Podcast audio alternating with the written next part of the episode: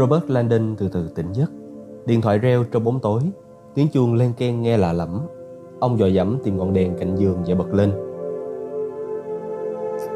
Nhiều mắt nhìn xung quanh ông nhận thấy đó là một phòng ngủ kiểu phục hưng sang trọng với đồ đạc theo phong cách thời Louis XVI với những tranh vẽ thẳng trên tường và một chiếc giường gỗ gụ đồ sộ bốn cột. Mình đang ở chỗ quái quỷ nào thế này? Chiếc áo tắm mắc trên cục giường mang dòng chữ Hotel Ritz Paris. Màn sương tan dần, Landon nhấc ống nghe. Alo. Ông Landon phải không à? Tôi hy vọng là không đánh thức ông chứ. Một giọng người đàn ông vang lên. Ngạc nhiên, Landon nhìn đồng hồ cạnh giường. Không giờ 32 phút sáng. Ông mới ngủ được một tiếng mà đã cảm thấy như lâu lắm. Tôi là người trực khách sạn thưa ông. Tôi xin lỗi vì sự đường đột này, nhưng có một vị khách khăng khăng đòi gặp ông, nói là có việc khẩn cấp. Landon cảm thấy tò mò. Một vị khách. Tia mắt ông tập trung vào một tờ bướm bị vòi nhào trên bàn cạnh giường.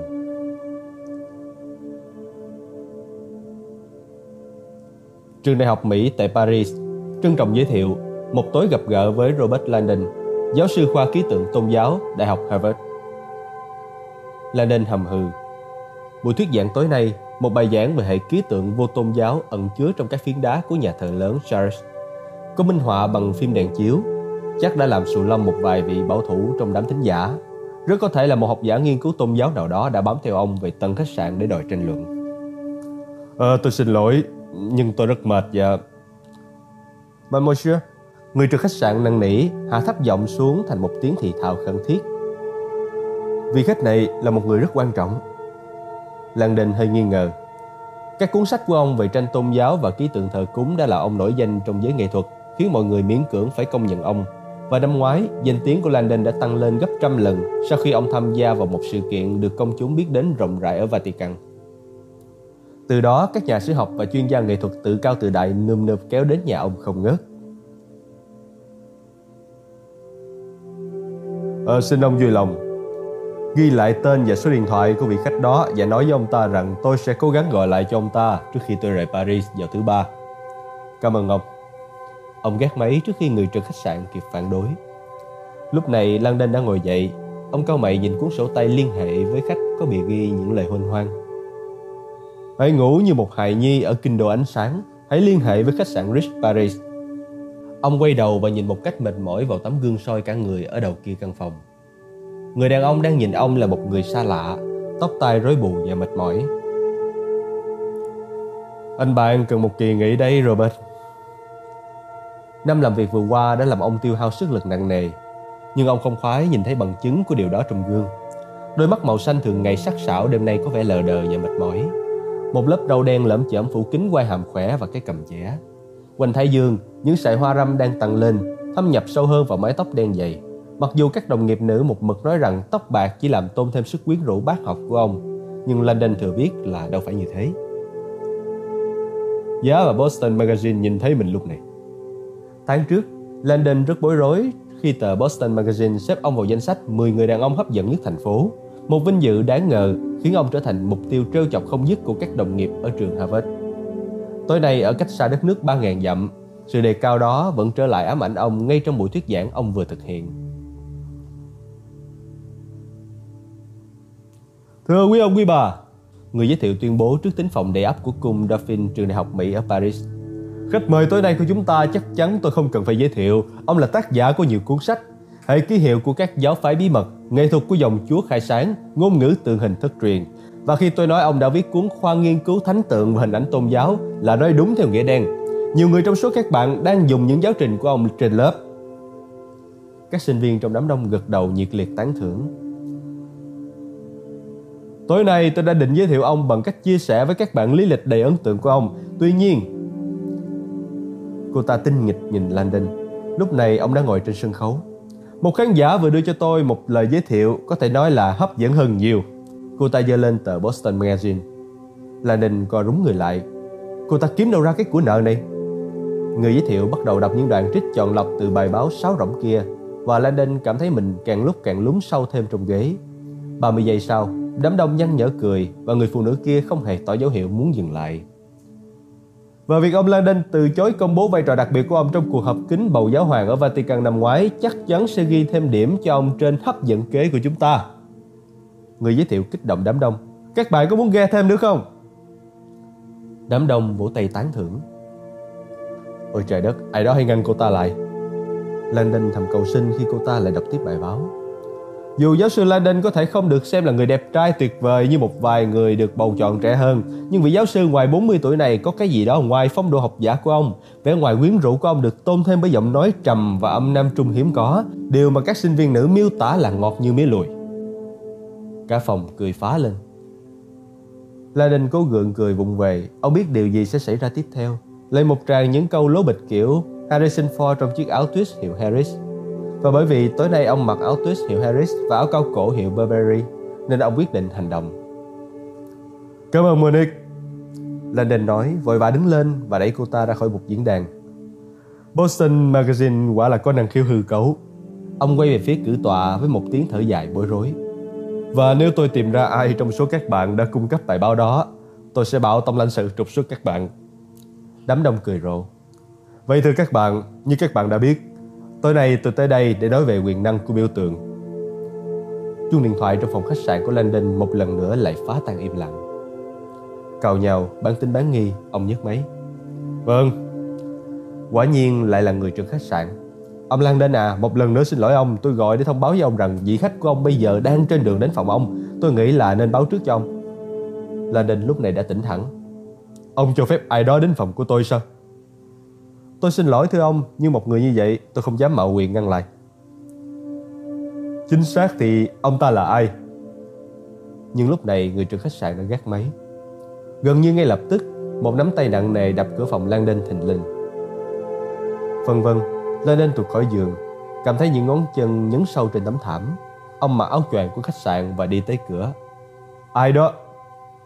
Ông Lan Đinh, tôi cần nói chuyện với ông. Tiếng Anh của người này trò trẻ một giọng sủa gắt hách dịch. Tôi là Trung úy Jero Lan Đinh dừng lại. Cục cảnh sát Pháp, đại loại như là FBI của Mỹ. Vẫn để nguyên dây xích an toàn, Landon hé cửa ra dài phân. Gương mặt đối diện ông mỏng và nhợt nhạt. Người đàn ông gầy khác thường này mặc một bộ đồng phục màu xanh chính quy. Tôi có thể vào được không? Lan Ninh do dự Cảm thấy không thoải mái khi đôi mắt xám của người lạ mặt nhìn ông chăm chú Chuyện này là thế nào?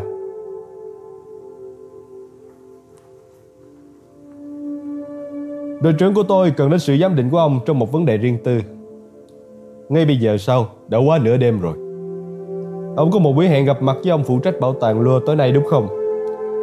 Lennon chợt cảm thấy buồn chồn Ông và ông phụ trách bảo tàng đáng kính Jacques Sonia đã sắp xếp chương trình gặp nhau uống chút gì sau buổi thuyết giảng tối nay của ông, nhưng Sonia đã không đến. Dân, làm thế nào mà biết chuyện đó? Chúng tôi thấy tên ông trong sổ ghi công việc hàng ngày của ông ấy. Chắc là không có gì bất ổn chứ. Nhưng cảnh sát buông một tiếng thở dài dễ sợ và lùn một tấm ảnh chụp lấy ngay Polaroid qua khe cửa hé mở. Khi Lan Đinh thấy tấm ảnh, toàn thân ông cứng sững Tấm ảnh này được chụp cách đây chưa đầy một tiếng trong bảo tàng Louvre. Khi Landon nhìn kỹ hình ảnh kỳ quái đó, sự ghê tởm và choáng váng ban đầu nhường chỗ cho một cơn giận trào lên đột ngột. Ai có thể làm chuyện này? Chúng tôi hy vọng ông có thể giúp chúng tôi trả lời chính câu hỏi đó bằng kiến thức của ông về khoa ký tượng học và việc ông định gặp ông ấy. Landon trân trân nhìn tấm ảnh, sự kinh tởm giờ đây hòa cùng nỗi sợ hãi. Hình ảnh khủng khiếp và quái lạ đó kèm theo một cảm giác bất an về một điều đã thấy ở đâu đó. Hơn một năm trước, Laden nhận được tấm ảnh một xác chết và một lời đề nghị giúp đỡ tương tự. 24 giờ sau, ông suýt mất mạng trong thành phố Vatican. Bức ảnh này hoàn toàn khác, tuy nhiên có một cái gì quen thuộc trong kịch bản khiến ông lo lắng. Nhưng cảnh sát nhìn đồng hồ. Đội trưởng của tôi đang chờ thưa ông. Laden chỉ nghe láng thoáng. Mắt ông dừng dán vào bức ảnh. Các biểu tượng này và cách đặt thi thể của ông ấy thật kỳ lạ. Vị trí? Viên cảnh sát hỏi. Lenin gật đầu, cảm thấy ấn lạnh khi ông ngẩng lên. Tôi không thể tưởng tượng là ai có thể làm việc này đối với người khác. Viên cảnh sát có vẻ nghiêm nghị. Ông không hiểu sao ông Landon, những gì ông nhìn thấy trong bức ảnh này. À, Ông Sonia đã tự làm điều đó với chính mình. Cách có một dặm, tên bạch tạng to con có tên Silas tập tỉnh qua cổng trước của tòa nhà bằng đá xám sang trọng ở phố Labrie. Chiếc dây lưng hành sát bằng vải canh có ngạnh mà hắn quấn quanh bắp đùi cứ vào thịt hắn, nhưng tâm hồn hắn lại đang ca hát với niềm thỏa mãn với việc phụng sự Chúa. Đau đớn là tốt. Đôi mắt đỏ ngầu của hắn ra khắp sảnh khi hắn vào nhà, vắng tanh. Hắn lặng lẽ lên cầu thang, không muốn đánh thức ai trong số bạn đồng môn. Cửa phòng ngủ của hắn mở, vì khóa cửa ở đây bị cấm. Hắn vào phòng, đóng cửa lại sau lưng. Căn phòng rất đơn giản, sàn gỗ cứng, một cái tủ áo bằng gỗ thông, một cái chiếu vải bạc ở trong góc dùng làm giường ngủ.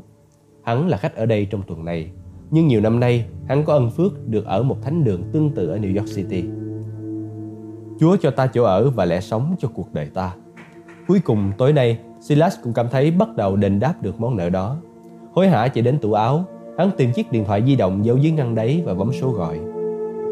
Hả? một giọng đàn ông trả lời. Trình thầy, con đã trở về. Nói đi, giọng nói kia ra lệnh, có vẻ hài lòng khi nghe hắn nói. Cả bốn đều đã chết, ba pháp quan và cả đại sứ. Giọng nói ngừng lại trong chốc lát như để cầu nguyện. Vậy ta chắc ngươi đã lấy được thông tin. Cả bốn đều giống nhau, riêng rẽ từng người. Và ngươi tin chúng. Họ nói y hệt nhau nên không thể là sự trùng hợp ngẫu nhiên. Một nhịp thở phấn khích. Tuyệt! Hội kính này nổi tiếng là kiên định bảo vệ bí mật. Ta đã lo chúng nêu cao tinh thần ấy. Cái chết kề cổ là một động cơ mạnh mẽ buộc họ phải nói ra. Vậy thì học trò của ta, hãy nói những gì ta cần phải biết. Silas biết những thông tin hắn lượm được từ những nạn nhân của hắn sẽ là một cú sốc. Thưa thầy, cả bốn đều khẳng định sự tồn tại của viên đá đỉnh dòm, viên đá đỉnh dòm trong truyền thuyết. Hắn nghe thấy tiếng hít sâu bên kia đầu dây và có thể cảm thấy sự phấn khích của thầy. Viên đá đỉnh dòm, đúng như chúng ta đã ngờ ngỡ. Theo truyền thuyết, hội kính này đã tạo ra một bản đồ bằng đá, một viên đá đỉnh dòm và khắc vào đó bạn chỉ dẫn tới vị trí cuối cùng của bí mật lớn nhất của tổ chức. Thông tin này có quyền lực lớn đến mức sự bảo vệ của nó chính là lý do tồn tại của họ. Khi chúng ta có được viên đá định dòm thì chỉ còn cách bí mật đó một bước. Chúng ta đang ở gần hơn thầy nghĩ đấy à. Viên đá định dòm đó ở đây, tại Paris này. Tại Paris, ta không thể tin được. Vậy thì quá dễ. Silas lần lượt kể lại những sự kiện hồi đầu buổi tối. Cả bốn nạn nhân của hắn, ít phút trước khi chết, đã cố gắng tuyệt vọng như thế nào để hòng giữ cái mạng sống vô đạo lý của họ bằng cách nói ra bí mật. Mỗi người đều khai với Silas cùng một điều y hệt nhau, rằng viên đá đỉnh vòm đã được giấu khéo léo ở một vị trí trong một nhà thờ cổ của Paris, nhà thờ Saint Sophie. Bên trong một ngôi nhà của Chúa, chúng dịu chúng ta làm sao? Như chúng đã làm từ nhiều thế kỷ này. Thầy giáo im lặng như để niềm đắc thắng của giây phút này tràn ngập mình. Cuối cùng ông ta nói Con đã làm một việc lớn phụng sự Chúa. Chúng ta đã chờ đợi điều này nhiều thế kỷ. Con phải lấy lại viên đá đó cho ta ngay lập tức đêm nay. Con biết số tiền thưởng rồi đấy. Silas biết số tiền thưởng nhiều không đếm xuể. Tuy nhiên, điều thầy giáo ra lệnh có vẻ là bất khả thi. Nhưng nhà thờ đó là một pháo đài, nhất là vào ban đêm. Con sẽ vào bằng cách nào? Với dòng tự tin của một người có thế lực lớn, thầy giáo giảng giải những việc phải làm. Khi Silas gắt máy, và hắn rầm rang đợi. Hắn thầm cảm ơn thầy đã cho hắn thời gian để thực hiện sự sám hối cần thiết trước khi bước vào một ngôi nhà của Chúa. Mình phải gột rửa linh hồn khỏi những tội lỗi của ngày hôm nay. Những tội lỗi hắn phạm phải trong ngày hôm nay có mục đích thiêng liêng. Người ta đã phạm những hành động chiến tranh trong nhiều thế kỷ để chống lại kẻ thù của Chúa. Sự tha thứ đã được đảm bảo. Mặc dù thế, Silas biết sự miễn xá đòi hỏi hy sinh. Kéo rèm che, hắn cởi quần áo và quỳ xuống giữa phòng. Nhìn xuống, hắn kiểm tra chiếc dây lưng hành sát cục quanh bắp đùi. Tất cả những môn đồ chân chính theo đạo đều mang vật này. Một dây da có găm những ngạnh kim loại sắt cứa vào thịt như một nhắc nhở thường xuyên về khổ đau của Chúa. Sự đau đớn gây ra bởi vật này cũng giúp họ chống lại được những dục vọng về xác thịt. Mặc dù Silas đã đeo vật này lâu hơn yêu cầu 2 tiếng, hắn biết hôm nay không phải là một ngày bình thường. Nắm lấy chìa khóa, hắn siết chặt nó thêm một nấc nữa, nhăn mặt khi những ngạnh sắt đâm sâu hơn vào da thịt. Thở ra từ từ, hắn khoan khoái tiếp nhận đại thức thanh lọc bằng đau đớn. Đau đớn là tốt, Silas thì thầm. Nhắc lại những lời thiêng liêng của cha Jose Maria Esriva, người thầy của mọi thầy.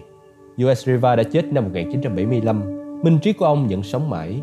Những lời của ông vẫn được hàng ngàn tôi tới trung thành của Chúa trên toàn thế giới nhắc khi họ quỳ gối trên sàn để thực hành cái thông lệ thiêng liêng gọi là tự hành sát.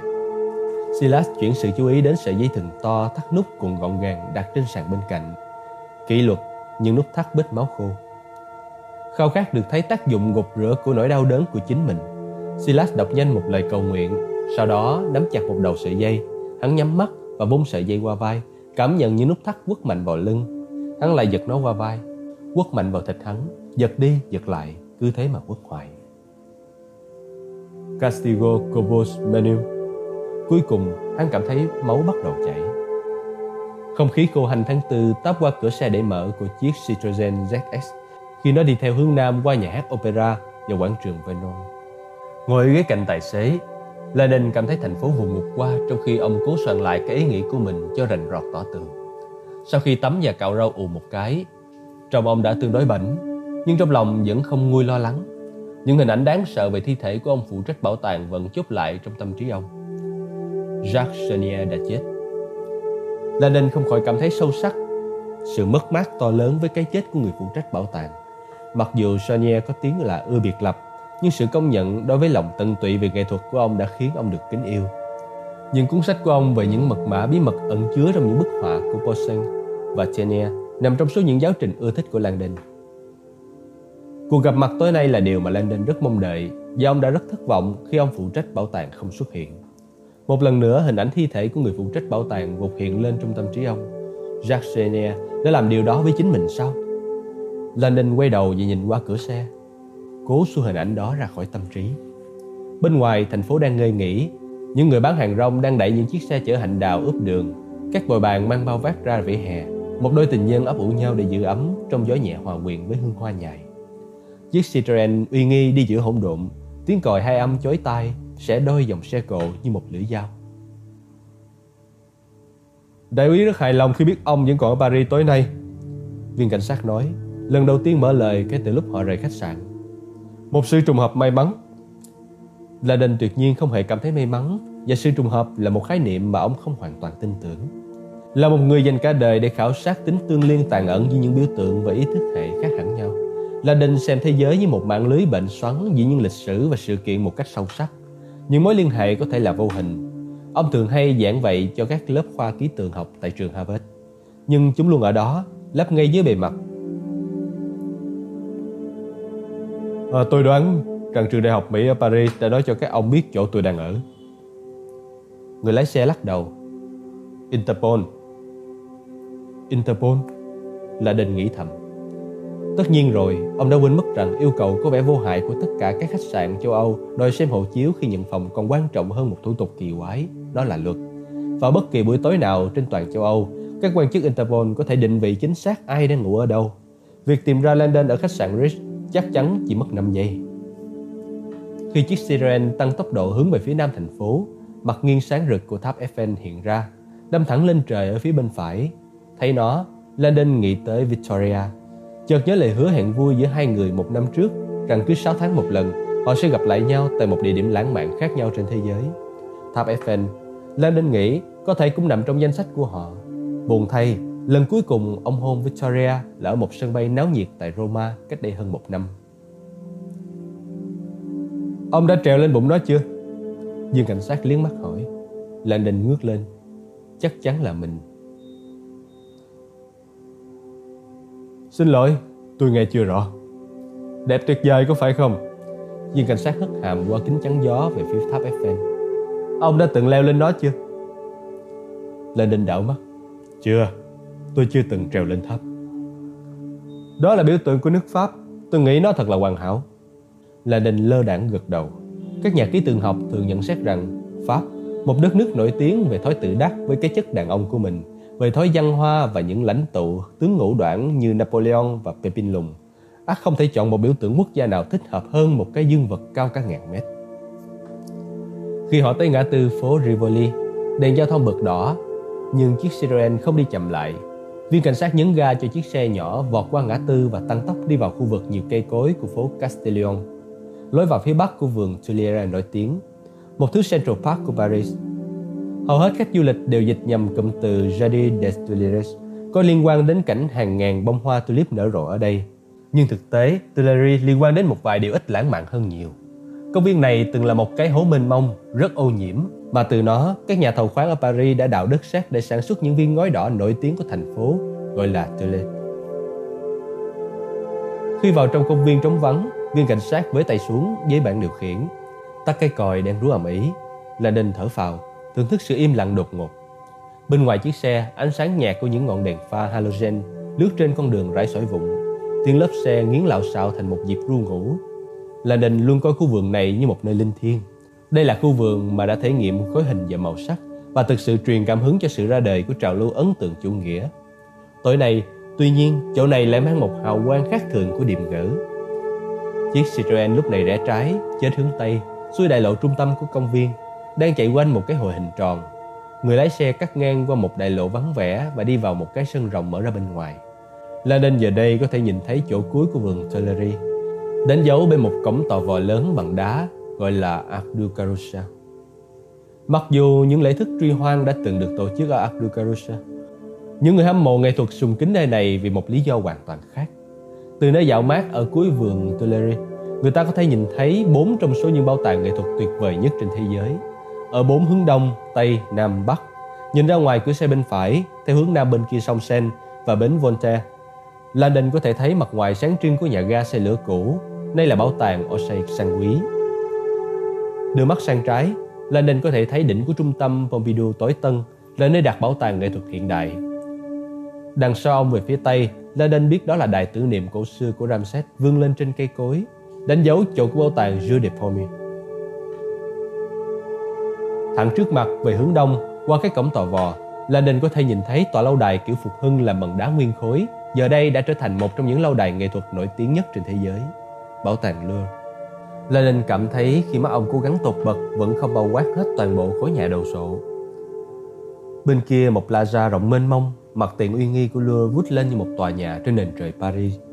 Được tạo hình như một cái móng ngựa khổng lồ, bảo tàng Louvre là tòa nhà dài nhất châu Âu, dài hơn ba cái tháp Eiffel nối liền với nhau. Thậm chí, cả 10 vạn mét diện tích của cái plaza nằm giữa hai cánh của tòa nhà cũng không đòi nổi sự bề thế của chiều ngang tòa nhà. Lenin đã từng đi bộ quanh toàn bộ Lure, một chuyến đi dài ba dặm đầy thú vị. Mặc dù theo ước tính, một khách tham quan phải mất khoảng 5 tuần mới chiêm ngưỡng hết toàn bộ 65.500 tác phẩm nghệ thuật trong tòa nhà này. Phần lớn du khách đều chọn con đường rút ngắn mà La gọi là lua thu nhỏ. Một cuộc chạy nước rút qua bảo tàng để ngắm ba kiệt tác nổi tiếng nhất, nàng Mona Lisa, thần vệ nữ Milo, thần chiến thắng có cánh. Akbuchat từng khoe khoang rằng ông ta đã xem cả ba kiệt tác đó trong vòng 5 phút 56 giây. Người lái xe lôi ra chiếc bộ đàm cầm tay và nói bằng tiếng Pháp rất nhanh. Monsieur Landon est arrivé. Đáp lại là một câu xác nhận lạo xạo nghe không rõ. Viên cảnh sát cất máy, quay sang ông Landon. Ông sẽ gặp đại úy ở lối vào chính. Người lái xe không đếm xỉa đến những biển báo cấm ô tô đi trên plaza. Cứ rồ ga và phóng chiếc siren qua lề đường. Lối vào chính của bảo tàng Lua bây giờ đã có thể nhìn thấy, sừng sững ở đằng xa với bảy hồ nước hình tam giác bao quanh, từ đó vọt lên những vòi phun lung linh ánh sáng. Kinh đô ánh sáng, lối vào mới của bảo tàng Louvre Paris cũng trở nên nổi tiếng gần như chính bảo tàng vậy. Kim tự tháp bằng kính theo lối hiện đại và gây nhiều tranh cãi do kiến trúc sư người Mỹ gốc Hoa IMP thiết kế, vẫn còn bị các vị bảo vệ truyền thống phỉ bán. Họ cảm thấy nó phá hủy vẻ trang nghiêm của cái sân theo phong cách phục hưng. Colette đã miêu tả kiến trúc như là âm nhạc ngưng động và những người chỉ trích Pi miêu tả kim tự tháp này như những móng tay trên cái bảng đen. Tuy nhiên, những người ngưỡng mộ tiến bộ thì ca ngợi kim tự tháp trong suốt cao 24 mét như một sự kết hợp gây sửng sốt giữa kiến trúc cổ điển và phương pháp hiện đại. Một mối liên kết tượng trưng giữa cái cũ và cái mới, góp phần đưa bảo tàng Louvre vào thiên niên kỷ mới. Ông có thích kim tự tháp của chúng tôi không? Viên cảnh sát hỏi. Lan Đinh cao mày. Người Pháp có vẻ như thích hỏi người Mỹ câu hỏi này Tất nhiên, đó là một câu hỏi đầy hàm ý. Thừa nhận là mình thích cái kim tự tháp đó sẽ biến bạn trở thành người Mỹ vô vị. Còn nói không thích thì là một sự lăng mạ đối với người Pháp. Tổng thống Mitterrand là một người bạo gan. La Đình đáp đánh bại Trung Dung. Người ta bảo vì cựu tổng thống Pháp, người đã đặt làm kim tự tháp này, bị mắc cái mặc cảm pharaoh. Một mình gánh trách nhiệm làm cho Paris tràn ngập những bia tưởng niệm, nghệ thuật và đồ tạo tác Ai Cập. François Mitterrand mê thích văn hóa Ai Cập cuồng nhiệt đến nỗi người Pháp đến giờ vẫn gọi ông là nhân sư. À, ờ, tên của ông đại úy là gì nhỉ? La Đinh hỏi để chuyển đề tài. Bézu người lái xe nói, đi về phía lối vào chính của kim tự tháp. Chúng tôi gọi ông ấy là bò mộng. La Đinh liếc nhìn anh ta, tự hỏi liệu có phải mỗi người Pháp đều có một biệt danh đặt theo tên các con vật huyền bí hay không? Ông gọi đại úy của ông là bò mộng hay sao? Người kia nhướng mày. Tiếng Pháp của ông khá hơn là ông tự nhận đấy, thưa ông Lan Đinh. Tiếng Pháp của tôi rất tệ. Lan Đinh nghĩ thầm, nhưng hiểu biết về các hình vẽ miêu tả cung hoàng đạo của tôi thì khá tốt. Chòm sao Tarot bao giờ cũng được tượng hình bằng con bò đực. Thuật chiêm tinh luôn là một hằng số tượng trưng khắp thế giới. Viên cảnh sát dừng xe và chỉ giữa hai đài phun nước một cánh cửa lớn ở mé kim tự tháp. Đó là lối vào, chúc may mắn thưa quý ông. Ông không đi cùng sao? Tôi được lệnh để ông lại đây, tôi có nhiệm vụ khác để làm. Lenin thở dài và ra khỏi xe. Đó là trò chơi của các ông mà. Viên cảnh sát rồ ga và phóng đi. Khi Lenin đứng một mình và nhìn những đèn hậu xe xa dần, ông nhận ra rằng ông có thể dễ dàng suy xét lại, rời khỏi cái sân này, bắt một chiếc taxi và đi thẳng về lên giường đi ngủ. Một điều gì đó nói với ông rằng đó là một ý chẳng hay ho gì. Đi về phía đám sương của đại phun nước, là đình có một cảm giác lo lắng như thể ông đang bước qua một cái ngưỡng ảo để vào một thế giới khác. Cái tính chất như mơ của buổi tối nay lại vây lấy ông. 20 phút trước, ông đang ngủ trong phòng khách sạn. Giờ đây ông đang đứng trước một kim tự tháp trong suốt do nhân sư xây nên. Chờ một tay cảnh sát mà người ta gọi là bò mỏng. Mình bị mắc kẹt trong một bức Cavendor Daily. Ông nghĩ. Là nên đi thẳng tới lối vào chính một cánh cửa quay đồ sộ phòng cho bên ngoài sáng lờ mờ và vắng vẻ mình có phải gõ cửa không nhỉ La Đinh tự hỏi không biết đã có nhà Ai Cập học tôn kính nào của Harvard gõ cửa một kim tự tháp và chờ đợi sự đáp lại hay chưa. Ông giơ tay toan đập vào tấm kính, nhưng từ trong bóng tối phía dưới, một người đã xuất hiện, chạy lên chiếc cầu thang công, người chắc nịch và da sậm, gần giống như người Neanderthal. Mặc chiếc áo vest cài chéo màu tối căng ra ôm chặt lấy đôi vai rộng, dáng đi của ông ta trên đôi chân mập lùn, lực lưỡng, rõ ra là người có uy quyền. Ông ta đang nói chuyện điện thoại di động, nhưng kết thúc cuộc gọi ngay khi tới nơi. Ông ra hiệu mời Landon vào. Tôi là Benjamin Facher. Ông ta tuyên bố khi Landon qua cánh cửa quay. Đại úy của Cục Cảnh sát Tư pháp Trung ương. Giọng ông ta thật phù hợp. Một thứ âm của họng ì ầm như trời sắp có giông. Landon giơ tay ra bắt. Robert Landon. Bàn tay kết sụ của Fasher bao lấy tay Landon với sức mạnh như nghiền nát. Tôi đã xem tấm ảnh. Nhân viên của ông nói rằng Jacques đã làm việc đó. Ông Landon. Đôi mắt đen như gỗ mung của Fasher nhìn như xoáy vào da thịt. Điều ông nhìn thấy trong ảnh chỉ là khởi đầu của những gì ông Genier đã làm. Đại úy Benjamin quả có phong thái của một con bò đang cơn giận với bờ vai rộng ngửa về phía sau và cái cầm ấn chặt vào ngực. Mái tóc đen chuốt chậu bóng càng làm nổi bật đường ngôi thẳng như mũi tên chia đôi cái trán dồ ra phía trước như một mũi chiến hạm. Khi ông dấn bước, đôi mắt đen dường như thiêu đốt mặt đất phía trước, tỏa ánh rực lửa, báo trước tính cách nghiêm khắc không khoan nhượng nổi tiếng của ông trong mọi vấn đề. La Đình theo viên đại úy xuống chiếc cầu thang cẩm thạch nổi tiếng, đi vào lòng nhà hõm sâu bên dưới kim tự tháp bằng kính. Trên đường đi xuống, họ qua giữa hai vệ tinh của cục cảnh sát tư pháp lâm lâm súng máy, thông điệp rất rõ ràng không ai có thể ra vào tối nay mà không có sự cho phép của đại úy Facher. Xuống dưới sâu hơn mặt đất, Laden phải cố dẹp một cơn rung đang dâng lên. Sự hiện diện của Facher không có chút gì là nồng nhiệt. Và vào giờ phút này, bản thân bảo tàng lưa cũng nhuốm một màu gần như tan tóc. Cầu thang tự lối đi trong một rạp chiếu bóng tối om, chỉ có đèn gắn ở mỗi bậc chiếu sáng lờ mờ. Laden có thể nghe thấy tiếng chân của chính mình dội lại từ tấm kính trên đầu. Ngước lên, Ông có thể nhìn thấy những làn sương từ những vòi phun nước tan dần phía bên ngoài mái nhà trong suốt. Ông thấy có được không? Facher hỏi, hất cái cầm rộng về phía trên. Landon thở dài, quá mệt mỏi để chơi trò đánh đố. Dân, kim tự tháp của cái ông thật lộng lẫy. Facher lầm bầm. một cái sẹo trên bộ mặt Paris. Lạ đấy, Laden có cảm nhận vị chủ nhân này là người khó có thể làm vừa lòng. Ông tự hỏi liệu Fache có biết rằng kim tự tháp này theo yêu cầu rõ ràng của Tổng thống Mitterrand đã được xây dựng bằng đúng 666 tấm kính. Một yêu cầu kỳ quái luôn là chủ đề tranh luận nóng bỏng trong các chuyên gia. Họ cho rằng con số 666 là con số của quỷ sa tăng. Laden quyết định không nói ra điều ấy.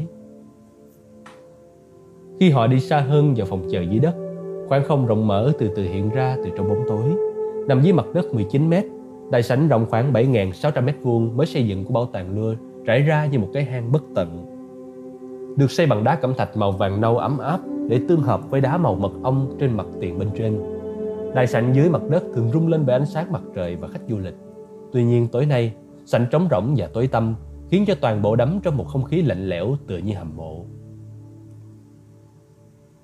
Còn đội bảo vệ thường trực của bảo tàng thì sao? En, Fache đáp, cứ như thể Landon đang nghi ngờ tính chính trực của đội ông ta. Hiển nhiên là đã có kẻ đột nhập. Tất cả những người canh đêm ở lừa bên cánh Shirley đều đang bị thẩm vấn. Việc đã báo an ninh buổi tối nay cho bảo tàng được chuyển giao cho các nhân viên của tôi. Landon gật đầu, đi nhanh để theo kịp Fache. Ông biết Jasenia đến mức nào? Nhưng đạo ý hỏi. Thực ra là chẳng mấy tí, chúng tôi chưa từng gặp nhau. Fache có vẻ ngạc nhiên. Tối nay mới là buổi hẹn gặp đầu tiên ư? Dân, chúng tôi dự định gặp nhau tại buổi chiêu đãi của trường đại học Mỹ sau bài giảng của tôi, nhưng không thấy ông ấy tới. Fache ghi nguyệt ngoạc dày dòng vào một cuốn sổ nhỏ. Khi họ đi tiếp, La Đình thoáng thấy khối kim tự tháp ít nổi tiếng hơn của bảo tàng lưa. Kim tự tháp đảo ngược, một cửa máy khổng lồ lộn ngược rủ xuống từ trên tầng từ một thạch nhũ ở khu vực kế đó. Fache dẫn Landon đi lên một vài bậc thang đến cửa một hành lang có cung vòm. Phía trên có biển đề dòng chữ Denon. Cánh Denon là phần nổi tiếng nhất trong 3 phần chính của Louvre. Ai là người yêu cầu có cuộc gặp mặt tối nay, ông heo ấy? Câu hỏi có vẻ kỳ lạ. Ông Sonia, thư ký của ông ấy đã liên lạc với tôi vài tuần trước bằng thư điện tử. Cô ấy nói rằng ông phụ trách bảo tàng biết tôi sẽ thuyết giảng ở Paris tháng này và muốn bàn chuyện gì đó với tôi trong khi tôi ở đây. Bàn chuyện gì? Tôi không biết, chắc là về nghệ thuật. Chúng tôi có cùng mối quan tâm. Thatcher có vẻ không tin. Ông không hề biết cuộc gặp của các ông nhằm vào việc gì sao? La Đình không biết. Lúc đầu ông cũng tò mò, nhưng thấy không tiện hỏi cụ thể. Tính ông Jacques Chenier nổi tiếng là thích sự riêng tư và rất ít khi cho ai gặp. Chỉ riêng việc có cơ hội gặp ông cũng đủ khiến Landon phải cảm ơn rồi. Ông Landon à, chứ ít ông có thể đoán xem nạn nhân bị giết của chúng ta có thể muốn bàn luận gì với ông vào cái đêm ông ấy bị giết chứ. Điều đó có thể sẽ rất có ích. Sự thẳng thừng của câu hỏi đó làm cho Landon cảm thấy không thoải mái. Tôi thật sự không thể đoán được. Tôi đã không hỏi. Tôi cảm thấy vinh dự được tiếp xúc với ông ấy. Tôi là người ngưỡng mộ công trình của ông Sonia. Tôi thường dùng các bài viết của ông ấy trên lớp. Fager ghi điều đó vào sổ. Hai người đã đi được nửa đường hầm dẫn vào cánh Denon và Landon có thể nhìn thấy những cầu thang cuốn kép đôi ở phía xa. Cả hai bên lên xuống đều đứng im. Vậy là ông có cùng những mối quan tâm với ông ấy? Nhưng trên thực tế, năm ngoái tôi đã dành nhiều thời gian soạn thảo một cuốn sách bàn về lĩnh vực giám định chủ yếu của ông Chenier.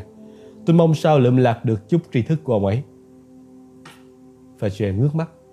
Cái gì cơ? Rõ ràng ông ta không hiểu câu thành ngữ. Tôi mong sao học hỏi những suy nghĩ của ông ấy về đề tài này. Tôi hiểu, và đề tài đó là gì? La Đình do dự, không biết diễn tả như thế nào cho chính xác. Ờ, về cơ bản, bạn Thảo viết về khoa nghiên cứu các hình tượng thời nữ thần, khái niệm về tính thánh nữ và nghệ thuật cùng những biểu tượng gắn kết với đó. Fache với bàn tay mập ú vuốt tóc. Và ông Sonia rành về đề tài này hả? Không có ai rành hơn ông ấy. Tôi hiểu là Đình cảm thấy Fache chẳng hiểu gì hết. Jacques Chenier được xem là nhà mô tả các hình tượng về nữ thần hàng đầu trên thế giới. Chenier không chỉ có niềm đam mê cá nhân đối với những thánh tích có liên quan đến sự phục thực, các nghi lễ cúng tế nữ thần và tính nữ linh thiêng, mà trong suốt 20 năm phụ trách bảo tàng, Chenier đã giúp Louvre tập hợp được bộ sưu tập nghệ thuật nữ thần lớn nhất thế giới. Những cái rìu của các nữ tu ở những điện thờ cổ xưa nhất của Hy Lạp ở Delphi, những cây quyền trượng bằng vàng hàng trăm thập giá hình khóa giống như những thiên thần nhỏ của vùng Jet. Những chiếc trống lắc được sử dụng ở Ai Cập cổ đại để xua đuổi tà ma và một bộ tượng kỳ thú miêu tả cảnh Horus được nữ thần Isis cho bú. Có lẽ Jacksonia nghe nói về bản thảo của ông, và ông ấy sắp đặt cuộc gặp gỡ để đề nghị giúp đỡ cho cuốn sách của ông. La đình lắc đầu. Thực sự chưa ai biết về bản thảo này.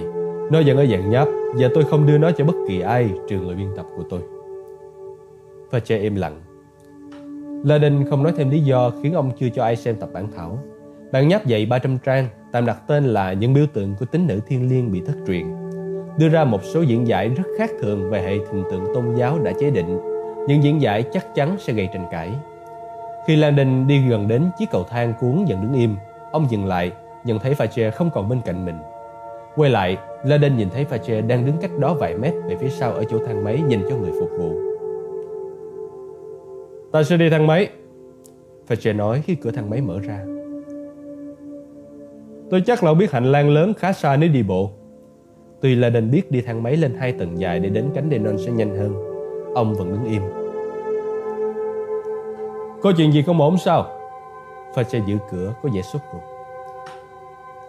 La Đinh thở hắt ra, quay lại nhìn thèm muốn về phía cầu thang cuốn ngoài trời. Chẳng có chuyện gì không ổn cả, ông tự dối mình, lùi hội trở lại thang máy. Hồi bé, La đã ngã xuống một cái giếng bỏ đi và suýt chết vì ngâm nước trong cái khoảng hẹp đó nhiều giờ trước khi có người đến cứu. Kể từ đó, ông bị ám ảnh bởi chứng sợ những khoảng khép kín, thang máy, đường điện ngâm, sân chơi bóng quần. Thang máy là một cái máy tuyệt đối an toàn. Laden tự nhủ nhưng không bao giờ tin vào điều đó. Nó là một hộp kim loại nhỏ xíu treo trong một cái ống thông khép kín. Nín thở, ông bước vào buồng thang. Cảm thấy cái giật thon thót quen thuộc mỗi khi cửa thang máy khép lại. Hai tầng, 10 giây. Ông và ông Sonia, các ông chưa hề nói gì với nhau chưa hề thư từ chưa hề gửi cho nhau bất cứ thứ gì qua bưu điện sao? Lại một câu hỏi kỳ lạ. Là ninh lắc đầu. Không chưa bao giờ. Và chè ngết đầu như thể ghi thẳng vào đầu sự việc đó. Không nói gì ông ta nhìn trân trân vào cánh cửa bằng chrome. Khi họ lên cao La Linh cố tập trung vào những cái khác hơn là bốn bức vách xung quanh. Qua sự phản chiếu của cánh cửa thang máy sáng bóng, ông thấy cái kẹp cà vát của viên đại úy một cây thánh giá bằng bạc có gắn 13 viên mã não có vân đen Lenin thấy hơi lạ lạ. Biểu tượng này gọi là Cruz Gemata, một cái thánh giá gắn 13 viên ngọc, một biểu tượng Thiên Chúa giáo ám chỉ Chúa và 12 vị thánh tông đồ của Ngài. Không hiểu sao, Lenin không ngờ người chỉ huy của cảnh sát Pháp lại phô bày tôn giáo của ông ta quá lộ liễu như vậy. Hơn nữa, đây là ở Pháp. Ở đây, Thiên Chúa giáo không phải là một tôn giáo được xem như quyền tự nhiên. Đúng, đó là một Cruz Yamata. Giật mình, La Đen ngước lên thấy Fache dán mắt vào mình trong ánh phản chiếu. Thang máy dừng sững, cửa mở ra. La Đen bước vội ra, đi nhanh vào hành lang, thêm khác khoảng không rộng thoáng tạo nên bởi những trần cao nổi tiếng của những phòng tranh trong lừa. Tuy nhiên, thế giới ông bước vào chẳng có gì giống với những gì ông mong đợi. Ngạc nhiên, La Đen dừng sững lại. Fache liếc sang. Tôi rút ra kết luận là ông chưa bao giờ thấy lua sau giờ công sở, ông Landon. Tôi đoán là thế. Landon nghĩ có định thần lại. Vốn được chiếu sáng hoàn hảo nhưng tối nay các phòng trưng bày của lưa đột nhiên tối om. Thay cho ánh sáng trắng tỏa tuôn xuống từ bên trên là một phần đỏ lừ dường như tỏa ra từ ván chân tường. Những vệt sáng đỏ lập lòe đổ tràn ra trên sàn lát đá.